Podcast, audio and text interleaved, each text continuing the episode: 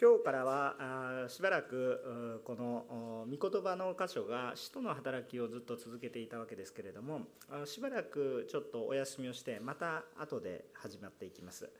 しかしこの2月いっぱいはですね私たちの教会が今置かれている状況を鑑みて私たちが交わらなければならない分かち合わなければならないなと感じる教会ということについてテーマにおいて1ヶ月間教会についてのメッセージをしたいと思っています当初は1ヶ月間、え教会についてのメッセージをしようと思ったんですけれども、え学べば学ぶほど1ヶ月は足りないので、えひょっとすると2ヶ月になるかもしれませんけれども、えまた使徒の働きを楽しみにされている方は戻りますのでご安心してください。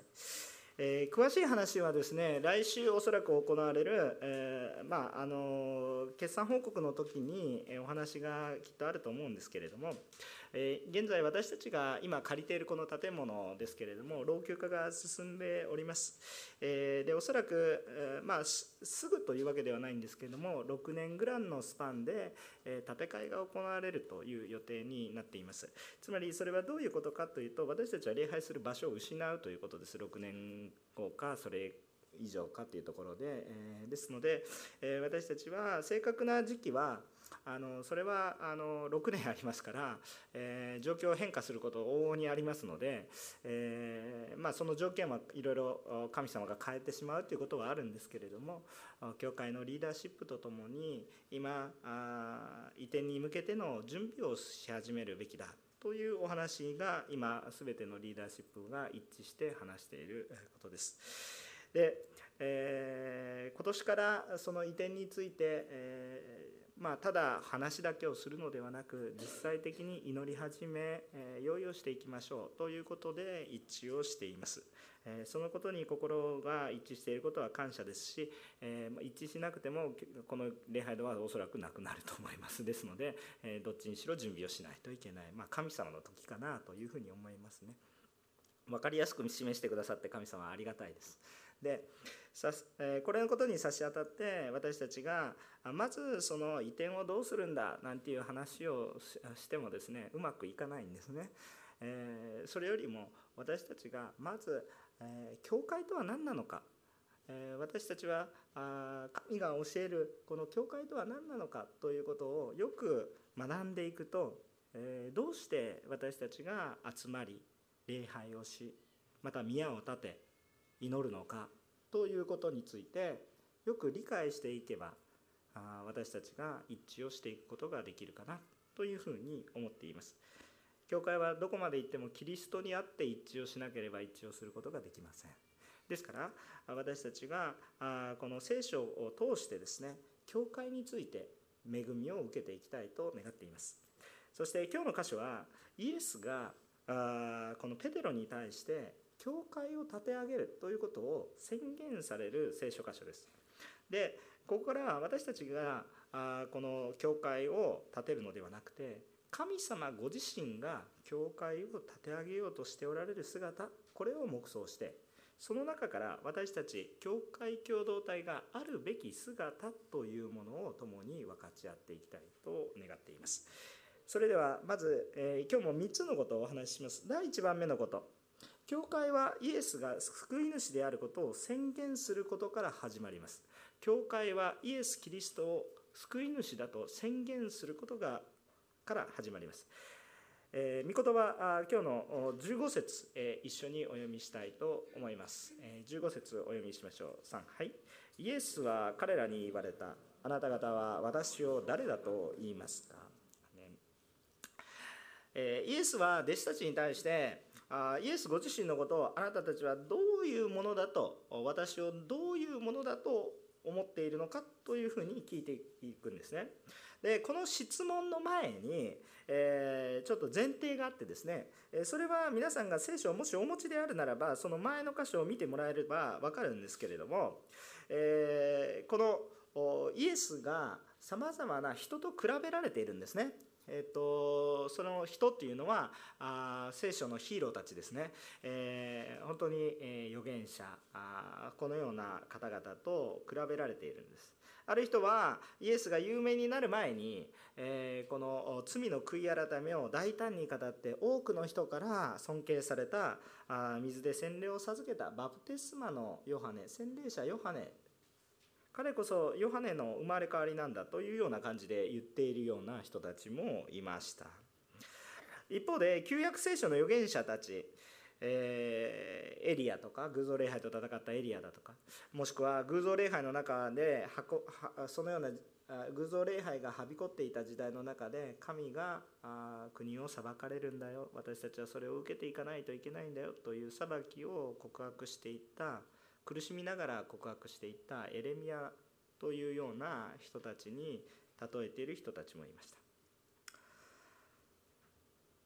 こういうふうに人たちが言っているのでじゃあでお弟子さんたち私についてきてる弟子たちよ。あなたたちはどういう思いで私についてきてるのか。あなたたちもエリアだとかエレミアだとかあそういう人たちの後継者だと思って、えー、私についてきてるのか。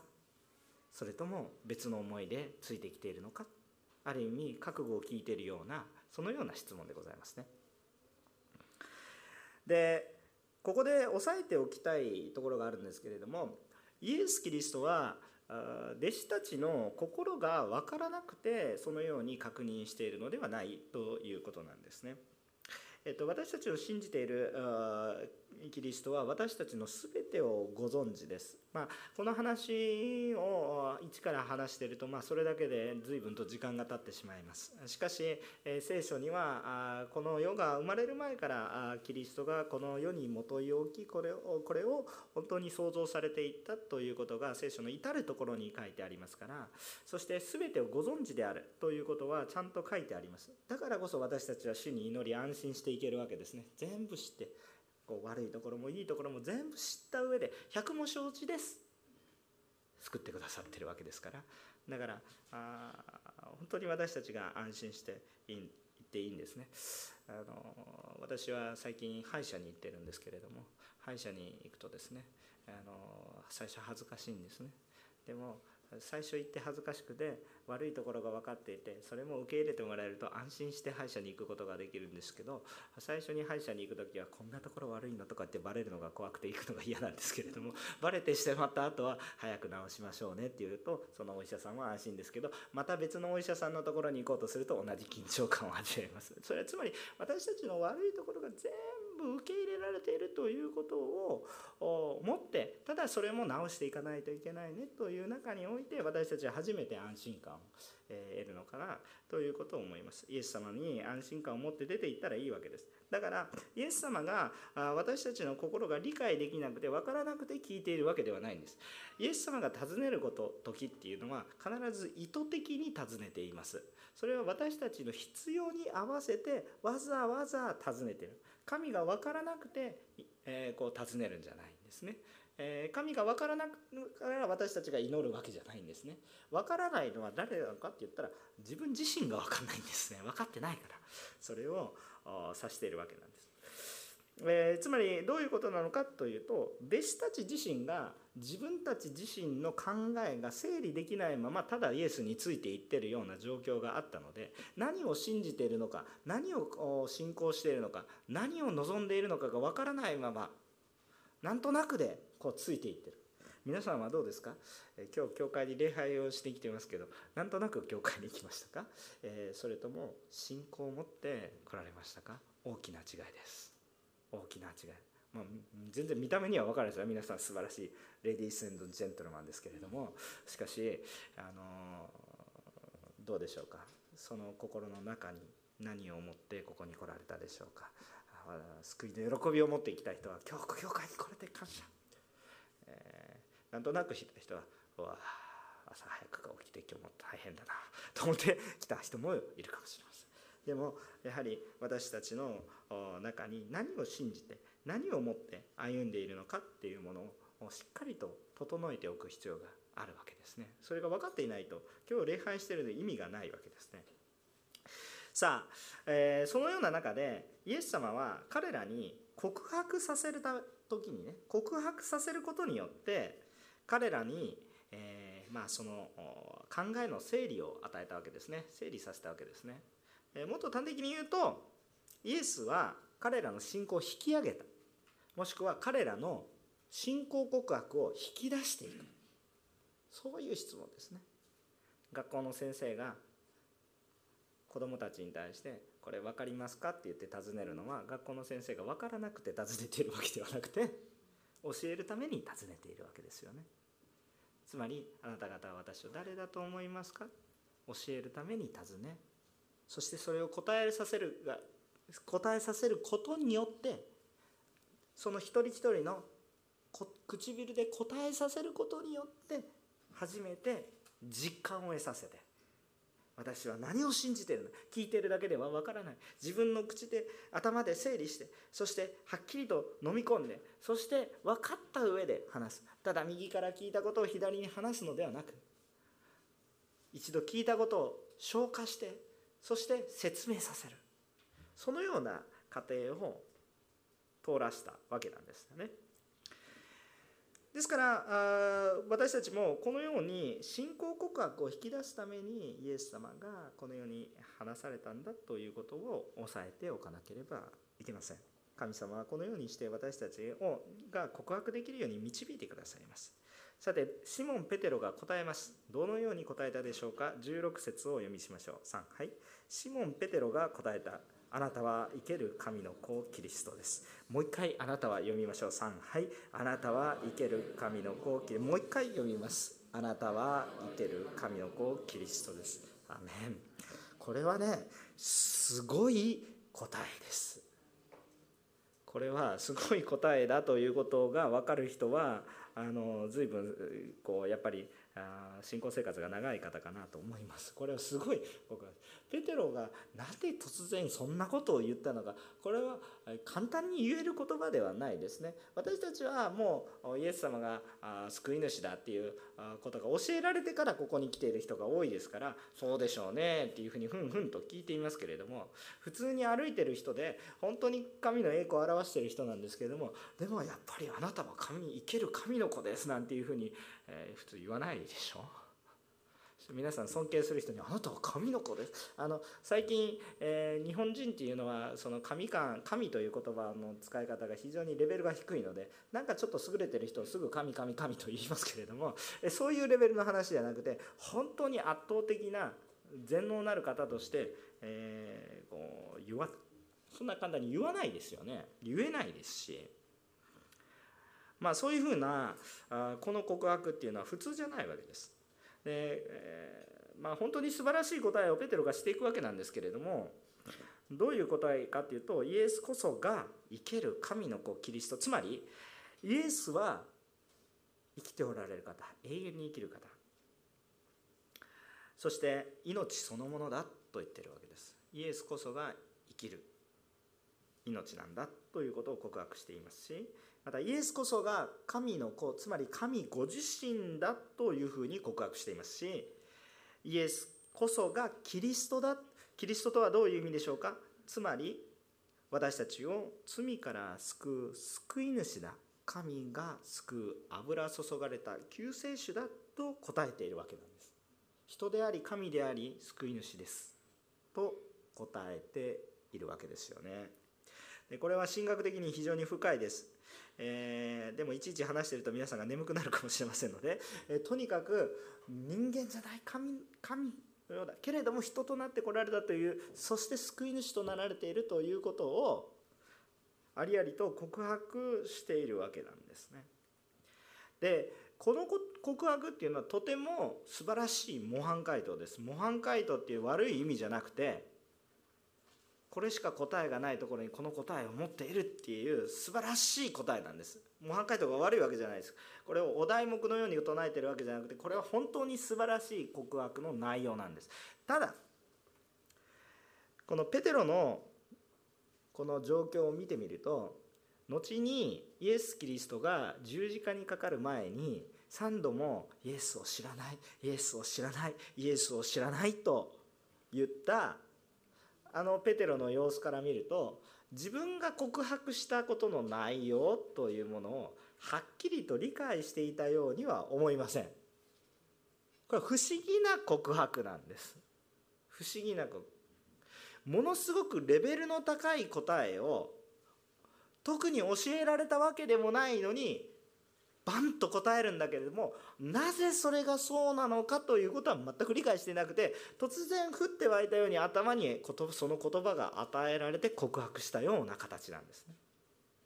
もしイエスが生ける子生ける神の子キリストですという告白の本当の真なる意味を深く理解していて分かっていたならばイエスが十字架にかかる時に逃げたりはしなかったわけですねところが命からがら逃げていってしまうわけですね。私はペテロを見てると何か自分を見ているようでですねいやまあ、そんなに私は高尚な人間ではないんですけれども もっと低いと思いますけれどもでも何かペテロがたくさん失敗するのを見て私は慰めを受けますね。ああそれでも死は用いられるなと慰めを受けるわけなんですけれどもそのようなね告白をね先に与えさせるわけなんです。彼がその後多くの失敗をしてしまうからこそこの告白をしっかりと理解しているとは考えにくい。でもどうして深く理解しているわけでもないのにもかかわらずペテロが本当に素晴らしい答えをどうしてすることができたのかというのが疑問になるわけです。これはイエス・キリストを満足させる答えなんです。神を満足させる答えなんですね。これすごいことですよ。すごい答えをしているんだけれども理解してないのにその教えられてないあらかじめ教えられてない。他の人はヨハネだとかエリアだとかあエレミアだとか言いますけどあなたは誰だと思いますかっていうふうに聞いてるわけですよ。でここでモーセだとか言ったらブブーってなるわけですよね。でもちゃんと答えたんです。これがただただ単に思いついたことを言った偶然でしょうかというと聖書は偶然ではない答えだと言っているわけです。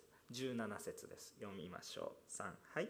するとイエスは彼に答えられた。バルヨナ・シモンあなたは幸いです。このことをあなたに明らかにしたのは血肉ではなく天におられる私の父です。アメン。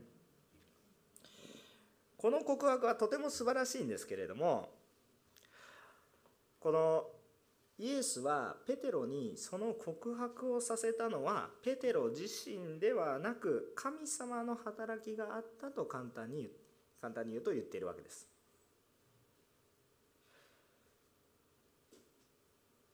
血肉にではなくっていうことは人間の技肉体的な鍛錬や勉強やそういう人間的なことで身についたものではなく天におられる私の父です。神がそのようにされたと言っているわけです。有名な聖書の箇所をお分けしましょうか。第一コリント人への手紙。第一コリント人への手紙。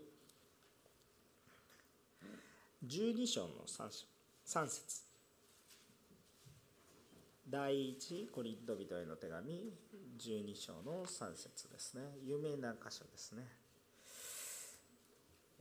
般的な2017バンドの聖書に、よりますと新約聖書の344ページあたりになると思います。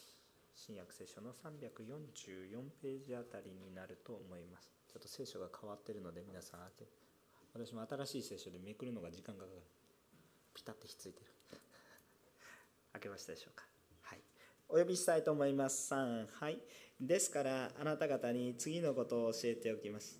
神の御霊によって語る者は誰もイエスは呪われよということはなくまた精霊によるとでなければ誰もイエスは主だということはできません。私たちが何気にイエス様こそイエスが救い主だイエスがキリストだと心から思って何気なく言ってることは何気なく言ってるんだけれどもそれは何気なくは言えない告白なんだということを知っておいてください。何気なく言っているかもしれませんけどその裏に神の働きがあるんだ。そのことに信仰成長した後に気づきますから。そうすると今日普段の毎週の礼拝が今まではつまらなかったような礼拝がもう生き生きとし始めます。命があふれてくるようになります。普段なんでこんなダサい歌を歌ってるんだと思っていた賛美がダサいとかそんなことは関係ない。っていうかむしろもっとかっこいい賛美をしたいぐらいな感じになって。ですね。賛美があふれてくるようになってきます。私は賛美ダサいとは思わないんですけどね。もう賛美どんなに古い賛美でもね、えー、本当にあの心からしたら今でも新しいものです。最近私が好きなのはなんか年を取ったのか。そんな年取ってないですけど。でも本当に古い聖歌が賛美歌が染みますね。あれ時々聖歌賛美歌を開けながらあその聖歌賛美歌集ってねその作られた年代が書かれてあるんですよ。1700年とかね。1800年とかね。すごいなと思いますね、はあ、こういう信仰の証をしていきたいなっていうふうにね感動してですねなんかそれだけで胸がいっぱいになりますけどまあそんなことは置いときますけれどもまあそのようにしてですねあのあ神様が働いてくださって私たちは今礼拝できてるんで神様が働いてくださってるから私たちはイエスを救い主だと告白することができる。神様が働いてくださってるから私たちは神は主です。私の主ですと告白することができるんだということを私たちは覚えたいと思うんです。だから今日も今日礼拝に来た皆さんは神の許しなかったら来れませんからね。ですからそのことを本当に実感してほしいんです。皆さんと共に神がおられることを実感してほしいんです。今日主が共におられるんですよ。いや分かんないんですけどそうですわ。分かんないんです でもこの日本の中において皆さんが礼拝に来たということは十分にその価値があると思います。その証明だと思います。日本の中でキリストあイエスキリスト者イエスを信じる者に出会うのはその総人口の0.3から5%ぐらいがクリスチャンですから外に出たら0.3から0.5%の確率でクリスチャンに出会います。それは合わないということです。そうでしょ？皆さん駅に行って0.3から0.5%の確率で電車が来ますと言ったら駅に行きますか？行かないでしょ。う それは電車が来ないという意味です。ニアリーイコール0%です。でもそのニアリーイコールゼロの中に皆さんはいるんです。神の働きを感じてほしいと思います。まあこれが 1%2%10% になることを心から願ってるんですよ。少ないからいいわけではないですよ。はい。ただこのようにペテロが当時分からなかったんだけれども告白できたのは彼が意識することはなかったけれども神が働かれていたからだということが分かります。彼が意識してこのことをちゃんと告白できるようになったのはいつからですか？人の働きの2章以降ですね。精霊が下られた後。神の霊が下られた後神の霊の力によってそれを大胆に今まではこそこそこそこそしていたのに突然精霊が下られた時には大胆にバッと立って皆さん聞いてください。他の弟子たちもバッと立って。ものものすごいかっこいいかっこよかったと思いますそれは。力強い告白だ今まではね何も言わなかったのにこそこそしてたんですけどね。精霊が下った後イエス様の十字架の後もな。どうしたらいいかなみたいな感じだったんですけど精霊に触れた触れられたとものすごく大胆に語るようになりました。別人かと思います。まさに変えられたんだと思いますけれどもそのようにイエスが告白できるようになります。神の働きによって私たちはイエスをキリストだと告白していくんです。この告白の深さは最初はわからないかもしれないですけれども神様との交わりを通して私たちの言葉に真実に深い意味を持って伝わっていくようになります。だから神様によって理解することができ神様によって告白できるので私たちは神様と交わるしかないんです。で今日その交わりに来られてるわけでしょ？礼拝してるわけでしょ？とても素晴らしく価値のあること。だからイエス様も幸いですと言われたんです。ですから主は私たちにイエスがイエスこそがイエスだけがキリストだとはっきりと宣言させます神様。そしてここから教会がスタートします。ここからスタートします。イエスがキリストだと告白するところから全ての働きがスタートします。これを置いて教会とは言えないんです。人が集まってれば教会になる。そうではありません。イエスをキリストだと告白することがもう土台だし全てと言ってもいいと思います。そのことを私たちは覚えておきたいと思います。ローマ書ローマ人への手紙の10章の10節というところが来ます。ローマ人への手紙の10章の10節。新しい聖書の新約聖書314ページあたりですね。まあ、それぞれ聖書違うのであのページ数は変わるかもしれませんがローマ10の10新約聖書314ページあたりですね。はい、えー、読みたいと思います。3はい。人は心に信じと義と認められ口で告白して救われるのです。ああねちゃんと告白をちゃんと分かってないのに先に告白させてくださるでしょ。神様の大いなる愛ですよ。これからつまずいたりこけたり悩んだりするのを百も承知だけど先に一番最初の答えをボーンと与えて、まあ、ここからスタートですね、えー、悩んだりいろいろしますけれども。でも先に救いを担保してくださって私たちを罪からあがなってくださる。先にね。先にですよ。そのことを覚えておきたいと思います。教会はイエス・キリストを告白することからスタートします。2番目のことです。小さな信仰者の上に大きな神の教会を立て上げる神様です。私たちが信じている神様は小さな信仰者の上に大きな神の宮を立て上げていきます。さあ18節、えー、読みましょう。今日の本文18節マタイの福音書16章18節お読みいたします。3はい。そこで私もあなたに言います。あなたはペテロです。私はこの岩の上に私の教会を建てます。黄泉の門もそれに打ち勝つことはできません。アメン。この告白を引き出されたイエス様はペテロに教会を宣言していきます。教会を立て上げるということを宣言していくんですね。このペテロの本名はシモンですね。バルヨナっていうの。はバル、えー、何々の子。ヨナヨナの子シモンという意味ですけれどもあ昔はその名字という文化があんまりなかったので誰々の子誰々名前はあって誰々の子誰々で家系を表したわけですね、えー、こう名字というのがあんまりないですね。聖書見てても名字出てこないでしょ。ですので名前があるんですけど誰々の子っていうことで表していったわけですよね。何々族の誰々の子の誰々ですっていう話です。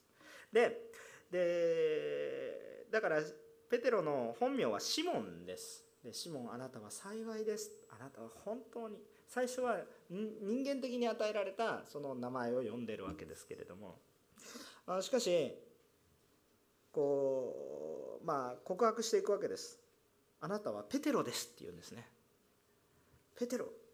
ペテロっていう名前つけたでこれこの名前をもともと今こうすでにペテロというあ名前がついてたんですけれども実はこのペテロと名前を付けたのはもともとペテロという名前がついてたんではなくてえー、そういうあだ名があったわけではなくてこのペテロと呼んだのもイエス・キリストが最初なんですよね。でそれはこのマタイの福音書ではなくて、えー、ヨハネの福音書の1章の42節に書かれてあります。興味があったら見てください。あなたはケファペテロと呼びますと呼ばれますとこう書いてあります。ですからそこでイエス様がまあニックネームをつけたんです。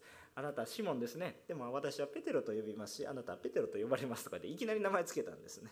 まあ面白いことです。当時はよく理解ができませんでした。しかしそのつけたあだ名の意味はここで明らかにされます。今日のこの箇所で明らかにされる。ペテロというのはペテロス、え、ギリシャ語ですね。石という意味です。石。ペテロというのは石という意味なんです。あなたは石と呼ばれるということです。君はね石だよ。今日賛美しました。あなたは私の岩。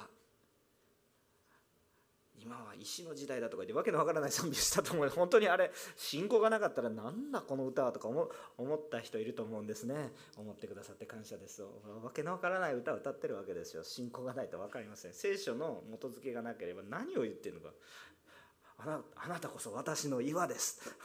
わけわからないこと言ってですね、私、クリスチャンたちは岩を拝んでるんですかとか言って、ね、そういうふうに捉えてしまいますけど、そういうことを言っているわけではありません。それは、教会の土台だと言ってるわけです。礎石だと言ってるわけですね。で、このイエスはこの岩の上に私の教会を建てると宣言されているんですけど、まあ、これは何度かメッセージを聞いたことがある人もいると思います。同じメッセージです。しかし聖書の御言葉ですから同じメッセージをします。これは一体どういうことなのかというとペテロと言われているそのペテロというのは石というふうに、えー、こうまあ表すことができます。でその後18節に出てくる「私はこの岩の上に」と出てくるのはえー、こう別のギリシア語の単語が、まあ、使われています。ペトラという意味です。えー、ペトラとペトラという言葉ですね。ペテロス、ペトラ、まあ、似てますよね。まあ、石、岩と訳されるわけなんですけど、あえて別の単語を使ってる。若干ニュアンスが違うでしょ。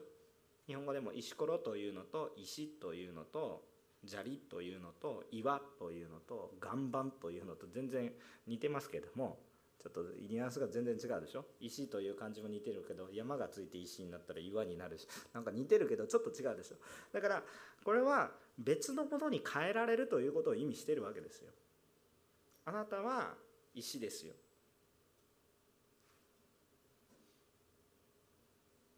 でこのことをちょっと理解するためにマタイの福音書の16章の9節から10節今日の箇所のちょっと前聖書をお持ちの方はちょっと見ていただければ分かるんですけど、えー、見てなくても分かる話をしますけれども、えー、実はそこで5つのパンとか7つのパンからそれぞれ5000人とか4000人を食べさせてそして多くの余りが出たという話があってあなたはそれ分からないのですか？みたいなそういうやり取りがあった後今日の話に来てるんです。これは一体どういう話をしているのかって言ったらペテロの告白というのは非常に未熟で何も理解していないけれどもふって頭に湧いてきたことを神様から与えられたことをただ単にポンと告白したただペテロの良かったことは何かって言ったらふっと湧いて神から与えられた告白をすっと受け入れてポンと告白したと言ってなんかだんだん効果音が多くなってきてて申し訳ないんですけれども、え関西人なんですね私は。申し訳ないです。あのでそれでですねそれが本当に素晴らしいこと。だから分かってはいないけれども神の言葉を受け入れ告白したっていうことが素晴らしいことだったんです。でもその告白はまだまだ浅い未熟なものでした。小さな小さな告白です。しかしこの小さな小さな告白をバッと神様は掴んでそれを握られます。神様の恵みはそこにあります。私たちが数百万の罪を犯していても一つの悔い改めの告白を握られるんですよ。これを逃しません神様は。いつも共におられてその心からの告白を逃しません。たとえたくさんの罪を犯していたとしたとしてもその小さな告白をバッと取ってあなたは告白した。言ったよ。あなたの言葉であなたの口で私がキリストだと告白したんだと。いうことを私は確かに聞いたと言ってあなたは幸いですというわけですよ。ですからこのことを本当に私たちも覚えておきたいと思いますね。小さな告白だった。でもその小さな告白を通して大きな恵みを与えてくださる。ペテロあなたは石です。石ころに過ぎません。けれども私は岩にして大きな教会を建てますと言ってるわけです。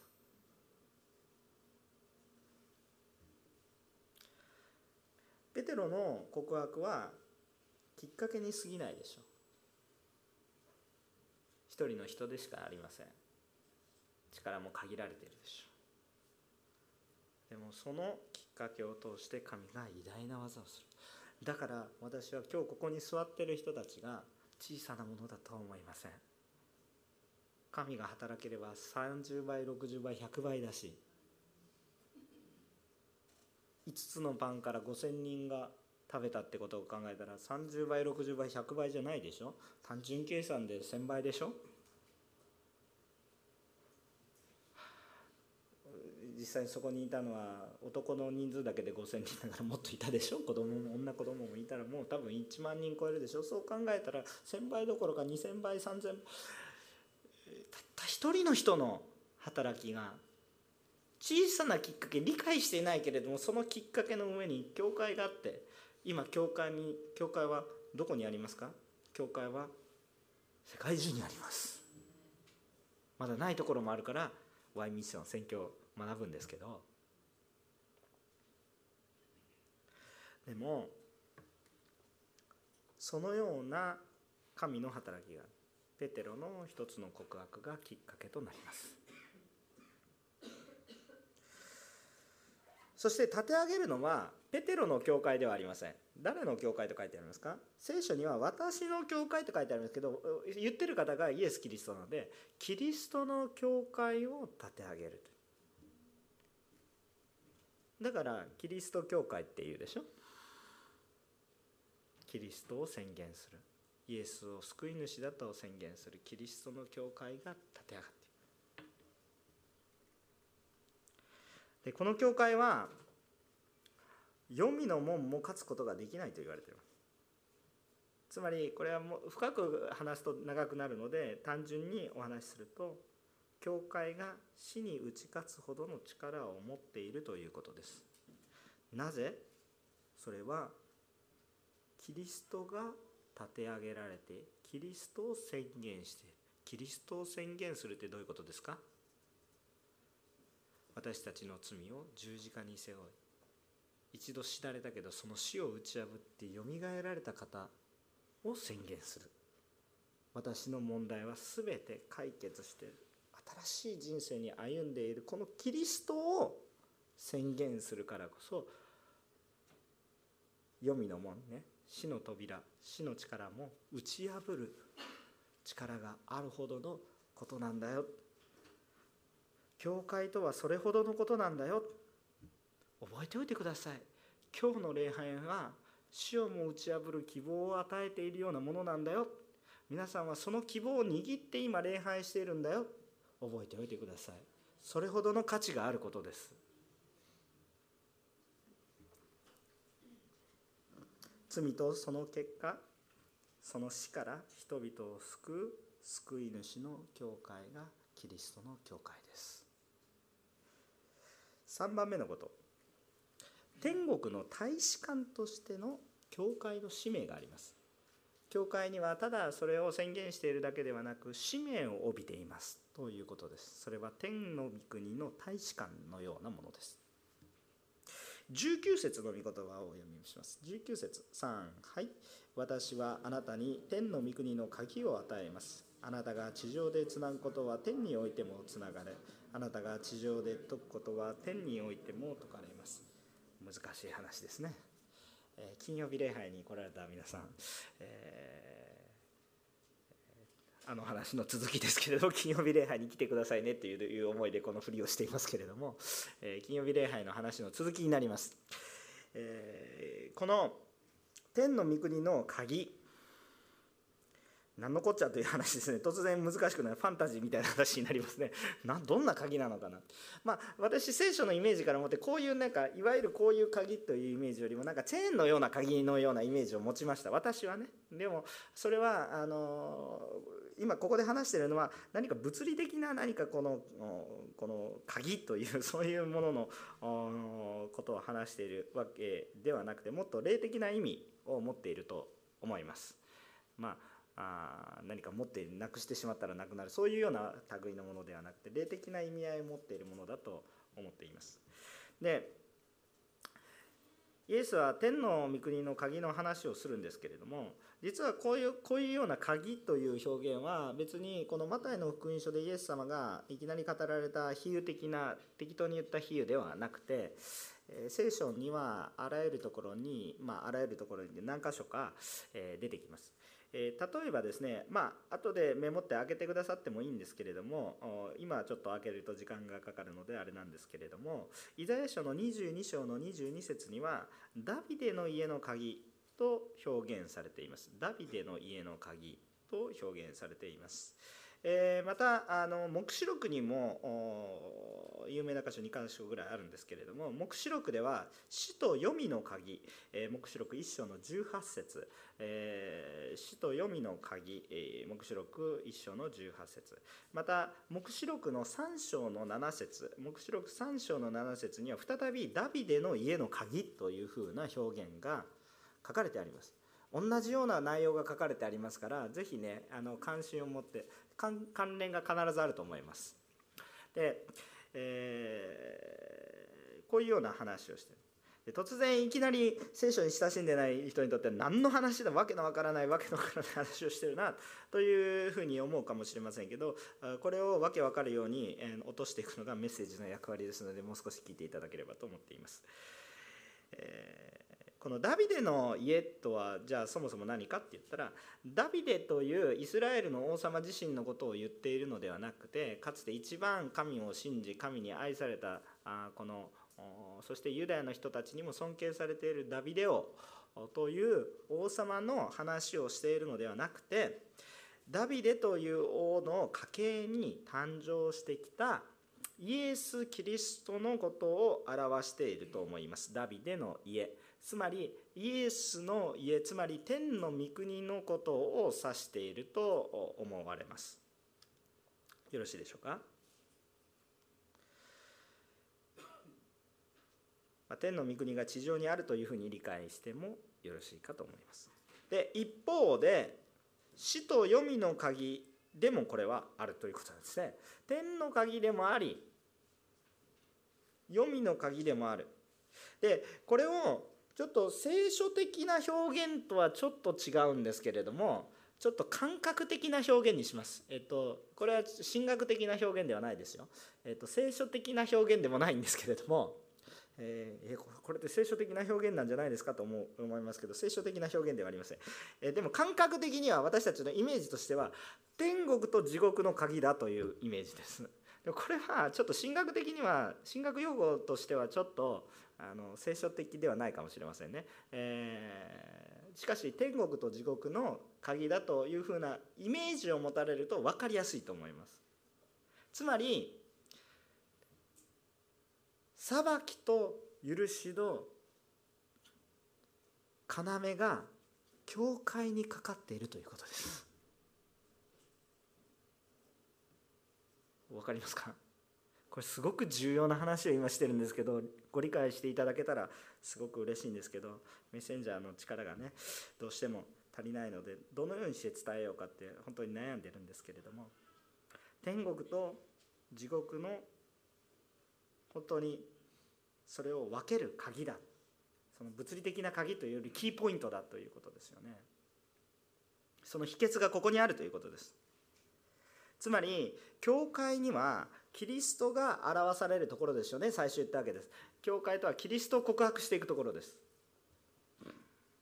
だからそこには何が表されているかっていうと救いと裁きが現れていますね。十字架は見かけ上裁きですよね。十字架を見て救いだとは思いません。十字架は死刑台ですから。十字架の象徴は死刑ですから。裁きが見えます。肉眼では。裁きが見える。でもその裁きが私の身代わりとなってしかも裁きで終わらず復活されたからそれがキリストとされたことが私たちにとっては許しになるわけですよね。裁きと許しが介在してるわけですそこに。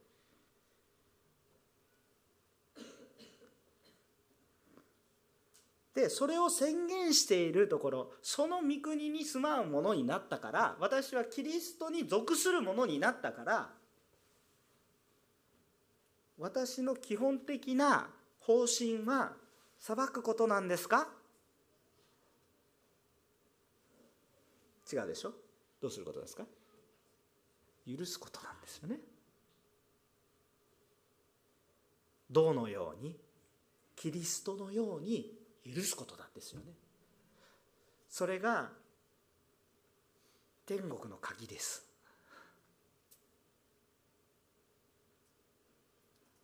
当然それをするのは主なんですけれども主なんですけどあの私たちが主の祈りでどういうふうに祈っていますか？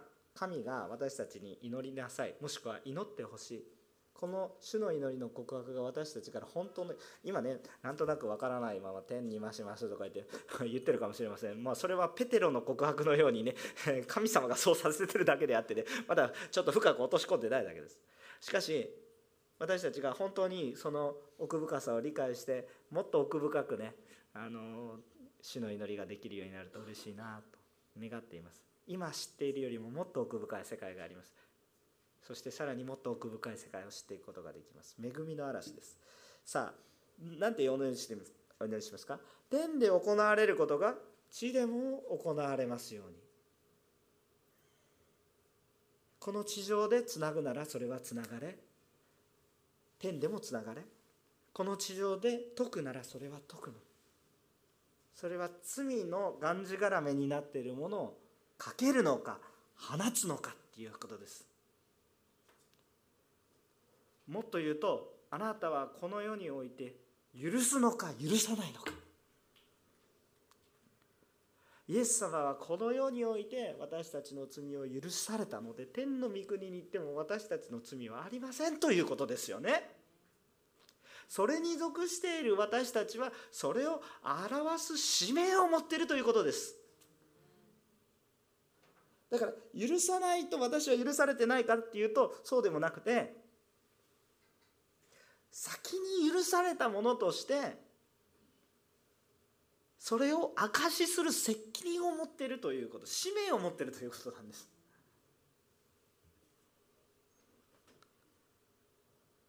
私たちは許しの技によって許されたものなのでそれを体験したものなのでこの許しの思いを放棄して許さないでいるということはズレが生じてきて教会生活が苦しくなります。大使館というのはどういうところでしょうか？大使館という国はある国においても大使館の中領地の中においてはその国の法律は通用せずその大使が来ているその母国の法律が通用しますね。だから東京とか西麻布とかでよく私韓国大使館に 領事館とかよく横浜も領事ありますよね。そういうところへ行くとその中に入ると日本ではなく韓国なんですよね。アメリカ大使館に行くとその中に入ると当然外国の領土の中にあるけどそこはアメリカなんですよね。ソビンゴのおんのり教会の近くに米軍基地があってね。私野球が好きだからあの米軍の中にいらっしゃる牧師先生と知り合いになって一緒に野球やろうと思ったらすっごい広い グラウンドがあるんですよ、まあ、その上に軍用ヘリコプターがバババババって飛んでいてすごいな映画を見てるようだとか思って思いましたけどそのソウルのソビンゴって結構ゴミゴミしてるんですけれどもそこだけ入ると突然アメリカのようになんかゆったりした世界がねうわすごいなってでもそこに入るためには何が必要だと思いますか？パスポートが必要なんですよ。多分今のね横浜近辺もそうでしょ？横須賀とか多分そういうところに行ったらそういうことはたくさんあるんじゃないでしょうかね。そのように対しそこではその国の法律が適用されて外国にあったとしてとしてもその国のだから私たちは罪の世の中にあったとしたとしても罪の世の中に縛られて生きるのではなくて天で行われることが地でも行われますように神の原則許しの原則愛の立法誠の立法これに従って私たちが歩むことになるわけです。だから私たちは許しの原則から離れてはいけません。許しの原則イエス様がどのようにされたかが見本です。許すことは簡単ではありません。イエスは許すために十字架にかかりました。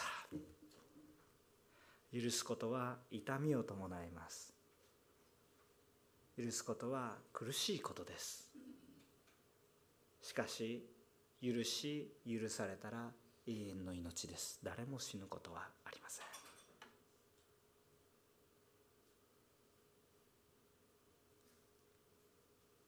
これは本当に難しいから血肉によってはできません。だから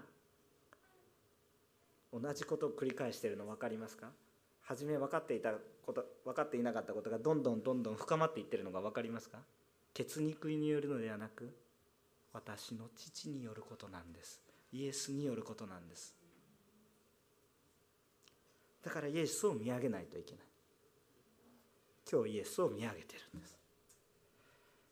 教会とはこの世において天の御国を宣伝していき神の御国に入らないといけないよということを明かしていく教会の宣伝塔でありあごめんなさい。天の御国の宣伝塔でありまた大使館のようなと。その神の御国の法律に従って法則に従って私たちは生きていく使命を負ってるんです。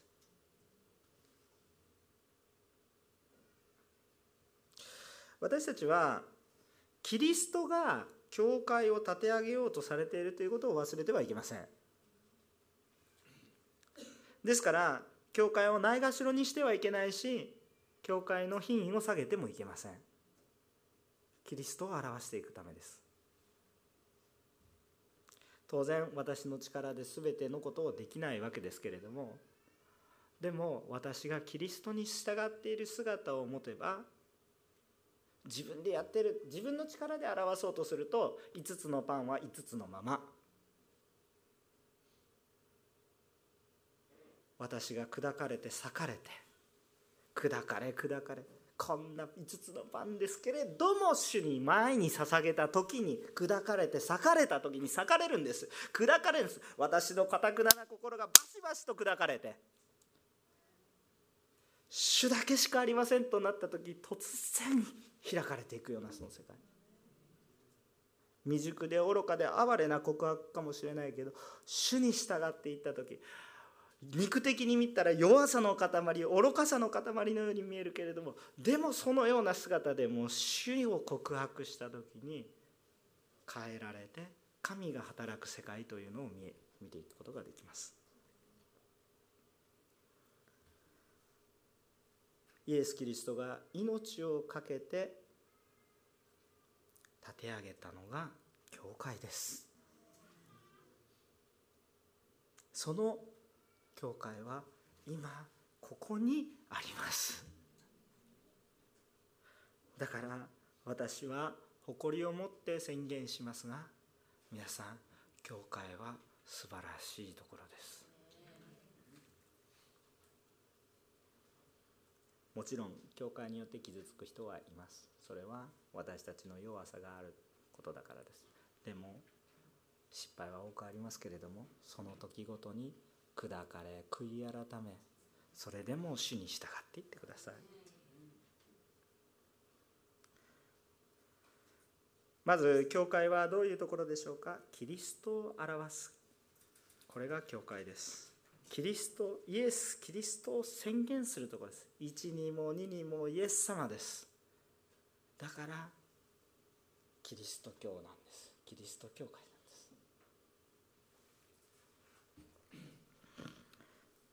イエスを誇りとします。そして教会は人の力ではなく神によって立て上げられるものです。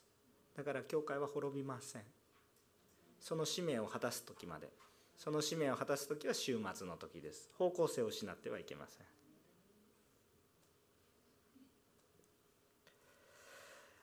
そしてその使命というのはイエス様がもう一度来られるということを証し続け私が今日救われているということをイエスを宣言していく。そして人々には救いが必要なんだ。私のような愚かなものも救われたからあなたも大丈夫。私のような大きなものが大きな罪を犯しているようなものが許されたから。私は少しかもしれないけれどもあなたを許そうとも押し付けがましいような風に許してあげるようじゃなくて私も許されたから許してあげる。許しの中で愛が育まれていきます。皆さん夫婦生活や家族関係会社の関係の中許すということをよく知ってください許すというのは不正を甘んじて見逃すということではないですよ。ちょっとこの話になったらもうここからまた1時間になっちゃうんですけど。許すというのは不正を甘んじて見逃すことではないです。許すというのは犠牲を払ってでも正しいことを行っていってその人を許していくということです。不正を見逃せばそれはそれそれこそが罪です。難しいですね。だから許すってことは簡単ではないんです。犠牲が伴います。痛みが伴います。でもそこそこに命の鍵があるんですよ。主の祈りで何て祈ってますか？我らが罪を許すごとく我らの罪をも許したまえ。地上で解くなら天の御国でも解かれて。許しの原則に歩みましょう。その教会であり続けるために私たちがすべきことは何ですか？ひたすら主を見上げること以外に何ができるっていうんですか？どうやったら人を一人許すことができるんですか？ちょっとしたことであなたはああいうことした。ああいうことした。あの時はこうだったとか冗談でも湧いてきてしまいます。教会がキリストにある交わりから遠のいてはいけません。また私たちは祈っていきたいと思うんですね。ひたすら私たちがこの神の立て上げられる教会であり主を見上げることを忘れてしまえばあっという間に訳のわからない集団。頭のおかしい集団になってしまいます。主を見上げていれば大丈夫です。困難な中でもちゃんと教会は存続していきます。たとえ礼拝堂がなくなっても横浜おんぬりキリスト教会はなくなるんですかなくならないんですよ。真に死を求めていなければそうなりませんけれども。しかしまた同時に私たちは祈りの心を持ちたいと思います。教会に喜びを持って集えたい方がいらっしゃる。んですこれがどれだけ不幸せなことなのかということを覚えておきたいと思います。もちろん特定の何名前のついた何々教会に集えないということも一つかもしれませんけどもう少し大きく見て。でも神の愛する共同体この許し許される関係性の中においてキリストを褒めたたえている兄弟姉妹と共に歩むというこの大きな意味での教会に属していなくてたった一人で頑張りますというふうになっている状況は非常にもったいなく不幸な状況です。神の愛を本当に体験する時はあなたがまあもちろん本当にっていうと語弊があるんですけれども深くよりよく体験するのはあなたが人を許した時にそれが分かりますよ。ああイエス様こんな苦しみ。でもこれよりイエス様が本当に苦しまれたんだな。人を初めて許した時に豊かに感じる神の愛です。これの幾千倍幾万倍どれほどの苦しみだっただろうかその愛を私が受けていた。神の愛を実践していく時にそれが分かるんです。傷ついたから許さないと言ってどこかに行ってしまうのでは。恵みを捨ててるようなものなんですよ。苦しいんですけど許すんです。その時恵みが溢れていることを知るんです。その交わりから遠のいている方のために特に祈りましょう。だから最初に中国のためにも祈りましたけれども共に集まって祈れないということは悲しいことなんです。とっても悲しいこと。心を持って祈りましょう。また個人的に傷ついて教会に集えない方がいたらとことんまでいろいろ文句言われても許してまた悔い改私たちも変わって悔い改めてイエス様以外は変わっても大丈夫ですから。教会の文化なんて全然変わっても大丈夫。イエス様でも変わっちゃいけない。教会はイエス様を告白してスタートするところです。最後にねごめんなさい。最後にね一言一つの場所。詩篇の127編。一節をお読みします。詩編の127編。一節。お読みしたいと思います。3はい。主が家を建てるのでなければ建てる者の働きは虚しい。主が町を守るのでなければ守る者の見張りは虚しい。しかし主が立て上げられているのであるならば私たちの家は豊かですね。主により頼み主の導きのあるキリストによって立て上げられる教会に希望を持ち歩んでいきたいと思います。お祈りをいたします。